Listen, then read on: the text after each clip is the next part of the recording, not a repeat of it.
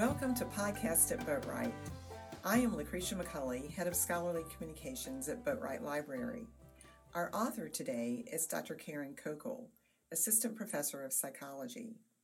Her research interests span multiple domains of childhood and adolescent social development and emphasize the interplay between peer relationships, psychological adaptation, and gender as it applies to adjustment in school. Dr. Kochel is the guest editor and author of a special issue in the Journal of Applied Developmental Psychology. The issue's theme is Applying Symptoms Driven Models of Depression to the Investigation of Peer Relationship Adversity, Mediating and Moderating Mechanisms. Karen, thank you for joining us today. Well, thank you for having me. So, to start off our conversation, what inspired you to edit a special issue on this particular topic? As an undergraduate at the University of Richmond, I became generally interested in the topic of peer relations. And then I went off to Arizona State University uh, for graduate school and dove into the literature and was really struck by uh, the many significant ways that children are impacted by bullying, um, and especially in terms of their psychological functioning. So it also became evident that as a field, we know a lot more about the adverse consequences associated with bullying as opposed to the predictors. And so a few years later, in 2012, I conducted a study with some colleagues where we investigated the premise that depression is not only a consequence or outcome associated with bullying, um, but it may also be a predictor. And in fact, we found evidence to suggest that depression is a significant risk factor for bullying um, and to a greater extent than vice versa. So, since the publication of that article, several other papers have emerged that provide consistent evidence with what we're calling a symptoms driven model, or the idea that depression makes contributions to bullying, it places children at risk for bullying.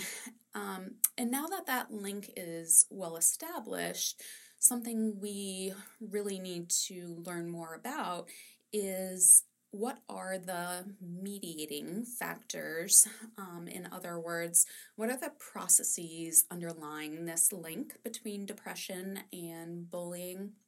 What explains the link? Um, and moderators. So, for whom does this link exist? Um, and how, what are some factors that might mitigate or alter this link between depression and bullying? And so the special issue was really um, an effort to shed some light on those gaps in the literature. Thank you. Well, that's fascinating research. Thank you. Well, how did this special issue advance your understanding of links between children's depression and their peer relationships? Well, we had some really outstanding contributions to this special issue, and taken together, I think that there were really four main ways in which this issue advanced our understanding of uh, depression as a risk factor for negative peer relationships or peer adversities.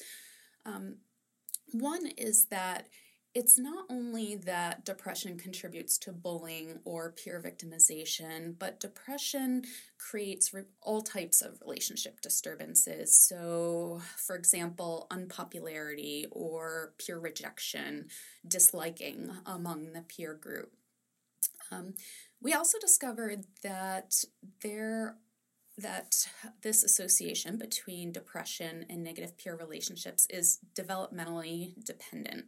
So there are certain times um, that this association is uh, particularly pronounced. For example, during periods of transition. So that from uh, elementary school to middle school and also from middle school to high school, for example. We um, something else that we discovered is that the association between depression and negative peer relationships holds across a range of contexts. And so this is um, something that occurs within the school context, but also within gang impacted urban neighborhoods and on social media.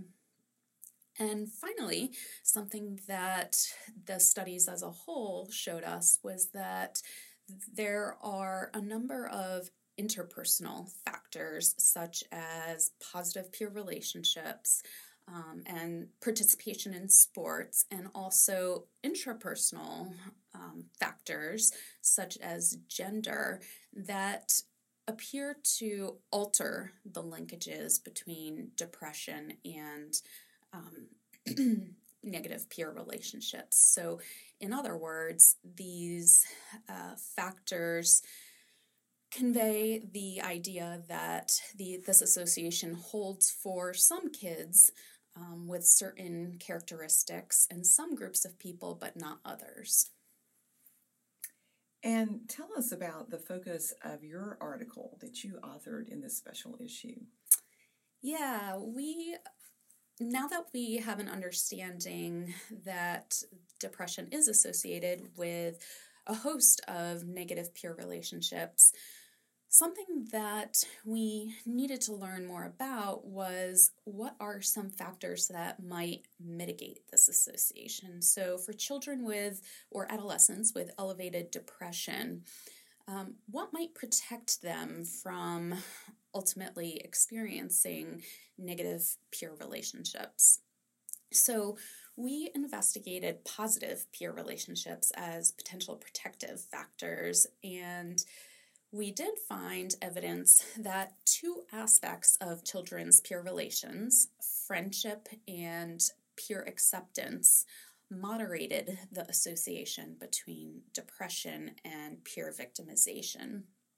And so, in other words, it shows us that children who um, that high levels of depression predicted peer victimization only for children without a mutual best friend, but not for children with a mutual best friend. And similarly, we found that this link existed for children who were disliked by the peer group. They weren't well accepted.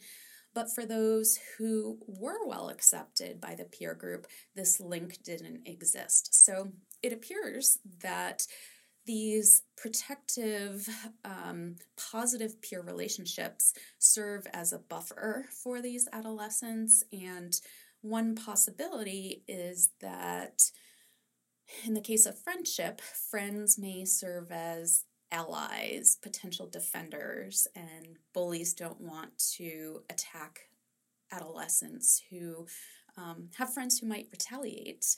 And another possibility is that uh, adolescents with friends uh, probably have opportunities to develop their social skills and fine tune them. And we know that bullies are less likely to target kids who are well socialized, who have social skills. Well, thank you. And thinking more about our environment here at the University of Richmond, how do you think this special issue could be useful to the community? Well, I think that it's probably the case that bullying is on most people's radar. So, whether it's that people have experienced bullying, or maybe they've witnessed it, or perhaps they've come across it in the media. Um, in fact, in it was during the 1990s that um, bullying really became an important investigative agenda, and that was because it was implicated in several high profile tragedies, so the shootings at Columbine, for example. And so we've since then, uh, bullying has often appeared in the news. And so, this special issue, but also other empirical work on this topic, has the potential to tell us uh, or to teach people who are interested more about what are the factors that place children and adolescents at risk for bullying, but also um, can help us think about evidence based, effective ways in which we can intervene to decrease risk for bullying and also the consequences associated with bullying. Okay, well, thank you. And I'm sure it can be useful to students who are doing a lot of community service work in yeah. the greater Richmond area and working with children and youth. I think so. And I think um, not just for students in the lab um, who I work with, who well, we're conducting a research project that is um, based on the symptoms driven model of depression. And so, this special issue and other work will probably be useful to my students as they um, conceptualize and write about, um, write their theses. But also, it potentially could be uh, of interest to education students as there's an increased emphasis not just on academic learning but social emotional learning. So I hope that it could be helpful to some people in this community. Well, thank you. And do you have any any other ideas of how undergraduate students could use this special issue for their study and research, either here at the university or at other universities? Um, I think primarily students who have interests in discovering um, more about linkages between depression and bullying. It can provide them with a nice overview of the state of the science, so what's been learned so far. And also, um, part of the special issue is includes speculation or suggestions for how we might effectively intervene. So potentially students who have interest in intervention and prevention efforts. Um, and finally, students who are looking to expand our understanding of uh, peer relationships as a whole may want to check some of these articles out to get some ideas for ways that authors think that we can um, enhance our understanding of this topic. Okay, thank you. And our last question How did library services support you in writing your article? Well, the library mainly provided me with really easy and instant access to online journals, and I needed many of them. And I needed them not just for the writing of my article, but also um, serving as editor of this issue. I needed them for um, more administrative purposes. So, needing to contact reviewers and um, needing to uh, provide me with some information about who might be good contributors. So I was very grateful to have access to such a wide range of journals. I'm glad we could help you.